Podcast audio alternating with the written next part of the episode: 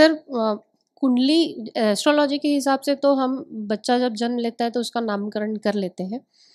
Maximum लोग वही करते हैं। बट एज पर न्यूमरोलॉजी देखना है कि अब उसका नामकरण करना है तो कैसे देखेंगे उसको? ज्योतिष के अंदर चंद्रमा जिस नक्षत्र में बैठा होता है, जिस वक्त एक व्यक्ति का जन्म होता है ना तो उस नक्षत्र की कुछ ध्वनियाँ होती हैं। उन ध्वनियों के अक्षर जो है वो पहले दो या तीन अक्षर दिए जाते हैं कि आप इन अक्षरों पर उसका बच्चे का नाम जो है वो रख लीजिए। न्यूमरोलॉजी में हम दो चीज़ों का जो है ध्यान देते हैं, खासकर हम ट्रिनिटी वास्तु में जब इसका अध्ययन करते हैं तो पहली चीज़ मैं ध्यान में देता हूँ, वो ये कि आपका नाम, उसका अर्थ, वो प्रोग्रेसिव होना चाहिए। मैं जैसे कल भी आपसे डिस्कस किया। क्योंकि नाम का अर्थ जो है ना, वो बहुत इंपॉर्टेंट रोल प्ले करता है।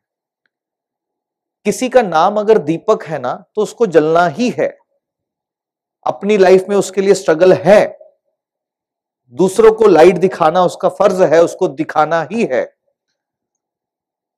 नाम प्रोग्रेसिव हो, जो एक आदमी को ऊंचाइयों तक ले जाए, ये पहली प्राथमिकता मैं रखता हूँ। जैसे कि विराट, जैसे कि विशाल ये क्या हो गया? विशाल यानी कि बड़ा बड़ा हो जाना। विराट यानी कि विराट रूप, बड़ा रूप। ये प्रोग्रेसिव नेम हो गए। ये प्रोग्रेसिव नेम हो गए। आप समझ पा रहे हो? तो पहली चीज़ आपको क्या करना है? एक बच्चे का जब नाम डिसाइड करना है तो आपको यह देखना है, उस नाम के मायने क्या है।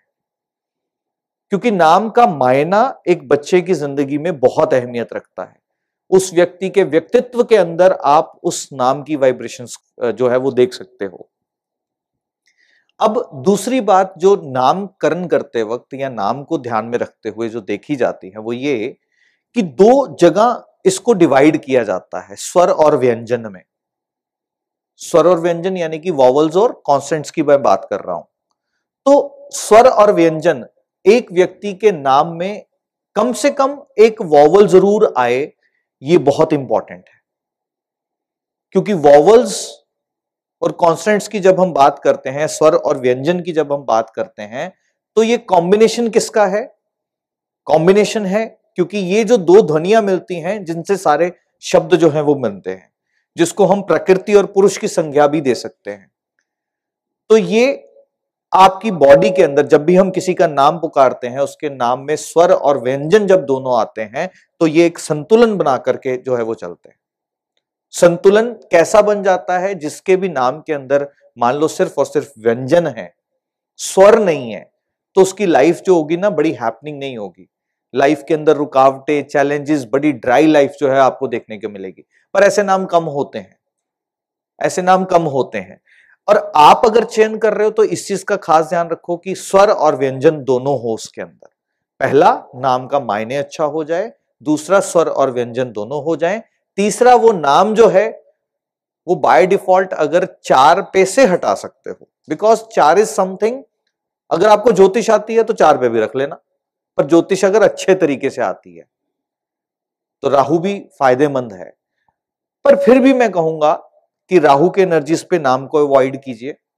क्यों? उसका क्या रीजन है? बिकॉज़ मैंने क्या कहा? राहु हो सकता है लाइफ के एक चैप्टर में आपको बहुत कुछ दिलवा जाए। पर एक जगह से ना आपका ध्यान हटा देगा। सो ये प्रमुख तीन बातों का अगर आप ध्यान रखते हैं न्यूमोलॉजी के अकॉर्डिंगली अगर किसी भी व्यक्ति का नाम रख रहे हैं। और बहुत इंपॉर्टेंट नाम के साथ साथ क्या है कि बाय डिफ़ॉल्ट ना माँ बाप कई बार बच्चे का गुगलू, पुगलू, लड्डू, डड्डू, पता नहीं क्या क्या नाम रख देते हैं। क्या करते हैं? नाम को डिस्टॉर्ट कर देते हैं। नाम को डिस्टॉर्ट कर देते हैं। उस व्यक्ति की आइडेंटिटी बनने के अंदर दिक्कत आ जाती है। जिस भी व्यक्ति के निकनेम होते हैं ना, उस व्यक्ति की आइडेंटिटी बनने में चैलेंज आते हैं। पर कभी कभी ऐसा होता है कि निकनेम ही बहुत ज़्यादा प्रोमिनेंट हो जाता है। ये ध्यान ध्यान से मेरी उस बात को समझना। कभी कभी निकनेम ही बहुत ज़्यादा आगे बढ़ जाता है। कभी कभी सरनेम ही एक आदमी को कहीं से कहीं ले ले जाता है। तो ये कुछ बातें हैं जिनको ध्यान में रखिएगा जब भी एक नाम को, नाम का चयन करते हैं।